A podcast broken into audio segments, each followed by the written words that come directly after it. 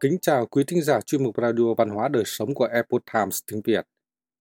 Hôm nay, chúng tôi hân hạnh gửi đến quý thính giả bài viết của thầy thuốc trung y Chu Nhã Lị có nhan đề Tại sao phẫu thuật của y học Trung Hoa cổ đại rất phát triển nhưng lại bị thất truyền do Lý Thanh Phong biên tập và Hân Bình chuyển ngữ. Mời quý vị cùng lắng nghe. Người hiện đại thường cho rằng Tây y có thể phẫu thuật, còn Trung y thì làm sao có thể phẫu thuật được Kỳ thực phẫu thuật của y học Trung Hoa cổ đại vô cùng phát triển. Trong các thư tịch cổ xưa đều có ghi chép lại.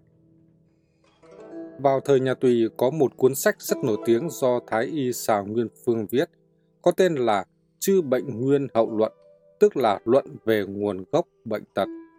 Trong đó có kể một câu chuyện. Người bị chém tại bụng, ruột bị đứt đoạn, hai dây ruột lòi ra, cần phải nhanh chóng khâu nối chúng lại Đầu tiên dùng kim khâu lại hai khúc ruột bị đứt, sau lấy máu gà bôi lên chỗ tiếp nối để tránh nhiễm tà khí và nhanh chóng đẩy chúng vào bên trong bụng.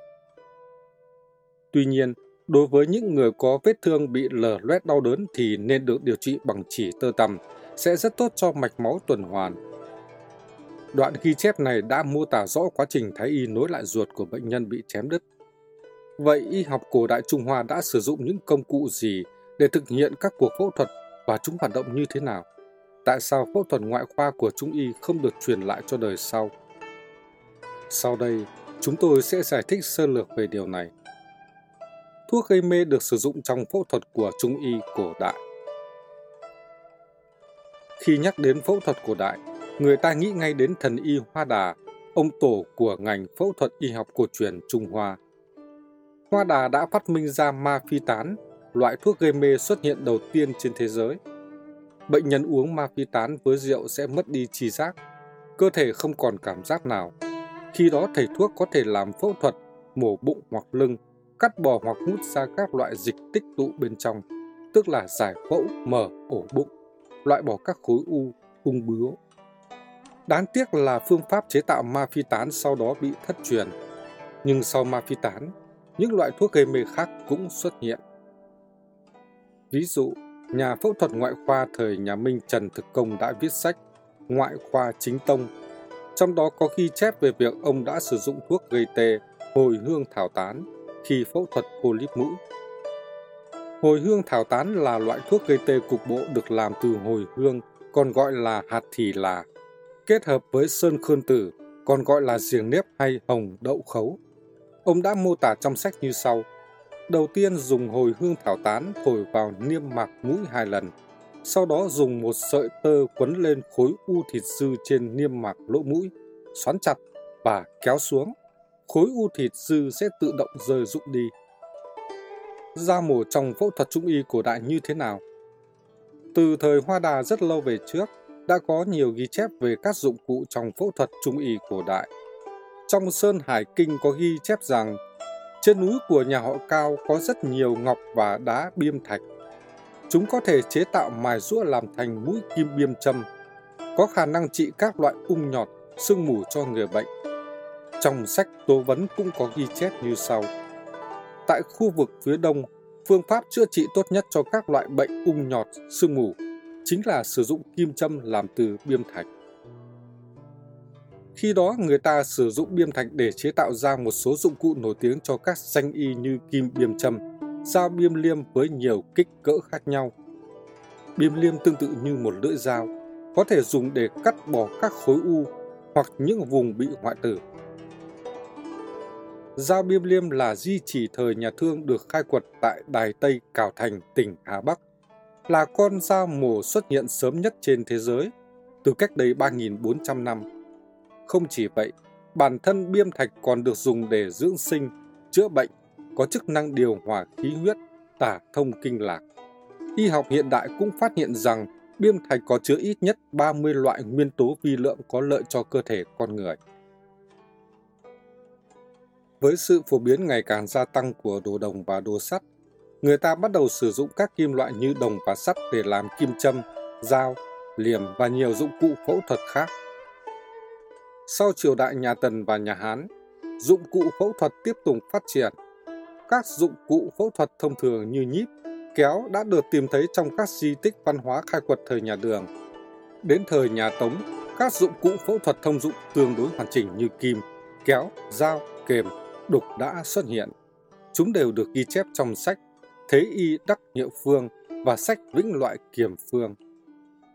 Một lô dụng cụ y tế thời nhà Minh đã được khai quật ở huyện Giang Dương, tỉnh Giang Tô.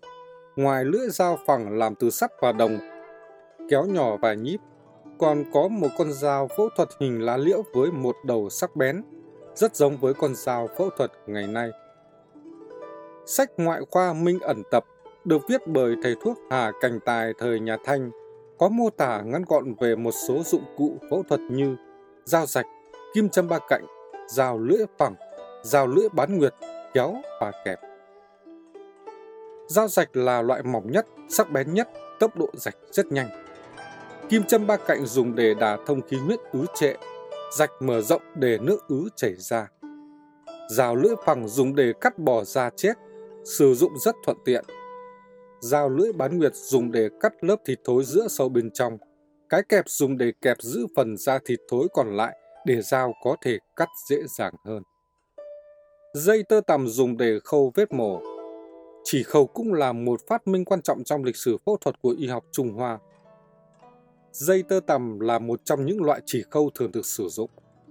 Trong sách San Phồn Phương có ghi chép về phương pháp chữa bệnh loét ruột là dùng chỉ tơ tằm để khâu ruột và da, dùng chung với bột phấn, bồ hòa Theo lời của các thầy thuốc trung y tiền bối kể lại, cách làm sợi chỉ tơ tằm trước tiên là gọt bỏ lớp vỏ cây sâu tằm bên ngoài, chọn khúc vỏ có đường vân thô dày tại lớp vỏ cây bên trong, rồi xé nhỏ, tước kéo mỏng chúng. Sau khi kéo đến phần da bên ngoài thì lau sợi chỉ 7 lần từ đầu đến cuối, để sợi chỉ mịn và mượt, rồi cất đi. Đến lúc sử dụng, hơ sợi chỉ trên nước sôi, sợi chỉ sẽ mềm như mới.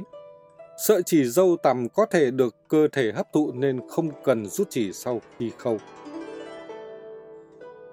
Sợi tơ tằm rất dễ sử dụng, lại không dễ đứt. Không chỉ vậy, vỏ cây dâu tằm có dược tính nhẹ, ôn hòa, có tác dụng thanh nhiệt, giải độc và làm lành vết thương. Trung y cổ đại đã làm thế nào để sát trùng và cầm máu cho bệnh nhân? Trong phẫu thuật ngoại khoa trung y cổ đại có nhiều loại thuốc mỡ, nước rửa sát khuẩn cũng như các loại thuốc dùng trong phẫu thuật có tác dụng tuyệt vời như giảm đau, tăng trưởng cơ, làm xe vết thương, giúp cầm máu và chữa lành vết thương sau phẫu thuật, vân vân. Tại sao phẫu thuật ngoại khoa của y học Trung Hoa cổ đại bị thất truyền? Việc phát hiện ra những dụng cụ phẫu thuật này cũng như những ghi chép về phương pháp phẫu thuật và thuốc phẫu thuật trong các sách cổ đủ để minh họa mức độ phát triển của phẫu thuật trung y cổ đại. Đáng tiếc là những điều quan trọng thiết yếu này lại không được lưu truyền cho thế hệ sau, nên ngày nay ít người biết cách kết hợp y học Trung Hoa và phẫu thuật. Nguyên nhân của điều này một phần do tư duy của người dân đang dần bị Tây hóa. Ngoài ra nó còn liên quan đến tập quán truyền thừa của Trung y cổ đại và thậm chí là sự thay đổi của toàn bộ môi trường xã hội. Các đệ tử được truyền thừa y học Trung Hoa cổ đại tương tự như cách truyền đạo của đạo gia. Các danh y mặc dù thu nhận rất nhiều đệ tử, nhưng trong đó chỉ có một người là đệ tử chân truyền. Một số danh y có bí kíp của tổ tiên và kinh nghiệm quý về y học Trung Hoa, thường tìm người có đạo đức, tâm tính và ngộ tính tốt để bảo đảm sau khi họ học thành tài sẽ trở thành người có đầy đủ cả y đức và y thuật. Như vậy, những điều tinh túy chân chính trong đó mới có thể được truyền thụ lại. Trong xã hội ngày nay, việc đào tạo về y học Trung Hoa đã được Tây phương hóa. Trung y cũng được đào tạo cả về Tây y và phải có bằng cấp và chứng chỉ thì mới được xã hội công nhận. Cho dù một số thầy thuốc dân gian của y học cổ truyền Trung Hoa được thừa hưởng các bài thuốc cùng y thuật tốt, nhưng vì không có trình độ học vấn của xã hội hiện đại nên không được mọi người chấp nhận. Thêm vào đó là sự lưu truyền hỗn loạn các bài thuốc thật giả trong xã hội, khiến người dân bình thường khó có thể phân biệt được. Những điều thật sự quý giá cũng không dễ tìm và bảo tồn để lưu truyền cho thế hệ sau. Quý thính giả thân mến, chuyên mục Radio Văn hóa Đời Sống của Epoch Times tiếng Việt đến đây là hết. Để đọc các bài viết khác của chúng tôi, quý vị có thể truy cập vào trang web itviet.com.